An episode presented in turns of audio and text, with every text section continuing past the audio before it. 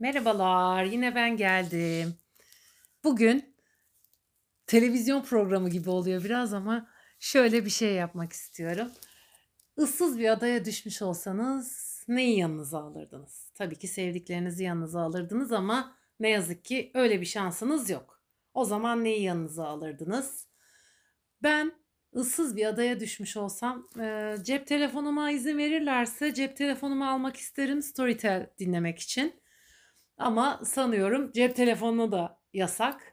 O zaman alacağım şey belki e, şeyde ne denir? Hmm, ıssız bir adada buna ihtiyacım olmayacak. Ama e, spora düşkün olduğum için e, spor yaptığımda da adımlarımı şunu bunu yaptıklarımı kalorimi bilmem ne mi sürekli baktığım için smartwatch'umu almak isterim yanıma. Benim gerçekten yani şu hayatımda vazgeçemeyeceğim şeylerden biri de kolumdaki saatimdir. Yani bana gidip de pahalı marka saatler mi deseniz yoksa bu smartwatch mu deseniz ben smartwatch derim.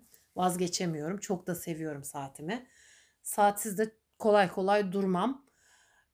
Ancak havuza denize giriyorsam saatimi çıkarırım. Hmm, o zamanlar bile suya dayanıklı başka bir saat takarım. Onun dışında ıssız adaya gidiyormuşum ya. Yanıma veya ıssız adaya düşecekmişim ya. Yanıma alacağım şeylerden biri de tığım ve yünlerim olurdu herhalde. Çünkü gerçekten benim için çok çok güzel bir terapi. Gerçi son günlerde bir tane e, kızımın isteği üzerine bir battaniye başladım. Böyle hani şu modelin adı da Hanım Dilendi Bey Beğendi. Nasıl bir isimse artık ama gerçekten çok severek örüyorum ve yüzlerce şey ördüm. Yüzlerce de şey e, shopumda satıldı zaten. Bu bana gurur veriyor.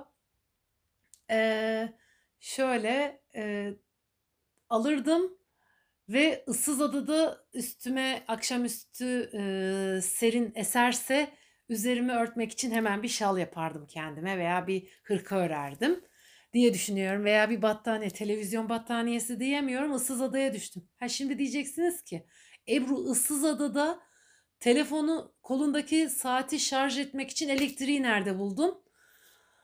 Ama bölümünü karıştırmayın artık. Ne yapalım? Benimkinin pili bitmiyormuş diyelim. ne diyeyim? Şarjı bitmiyormuş diyelim. Öyle geçiştirelim. Valla ıssız adaya düşsem dediğim gibi telefonumu alamıyorsam e, hobilerimle ilgili şeyler alırım. Bir de e, birazcık un alırım yanıma ki ekmek falan pişirebilmek için yani yemek falan pişirebilmek için en azından otların yanına bir ne bileyim bir şeyler olsun diye biraz karbonhidrat da olsun diye. Tamam vücut için karbonhidrat zararlı ama ıssız adada ne yapayım başka ne yapabiliriz ki? Bir şeyler yapacağız.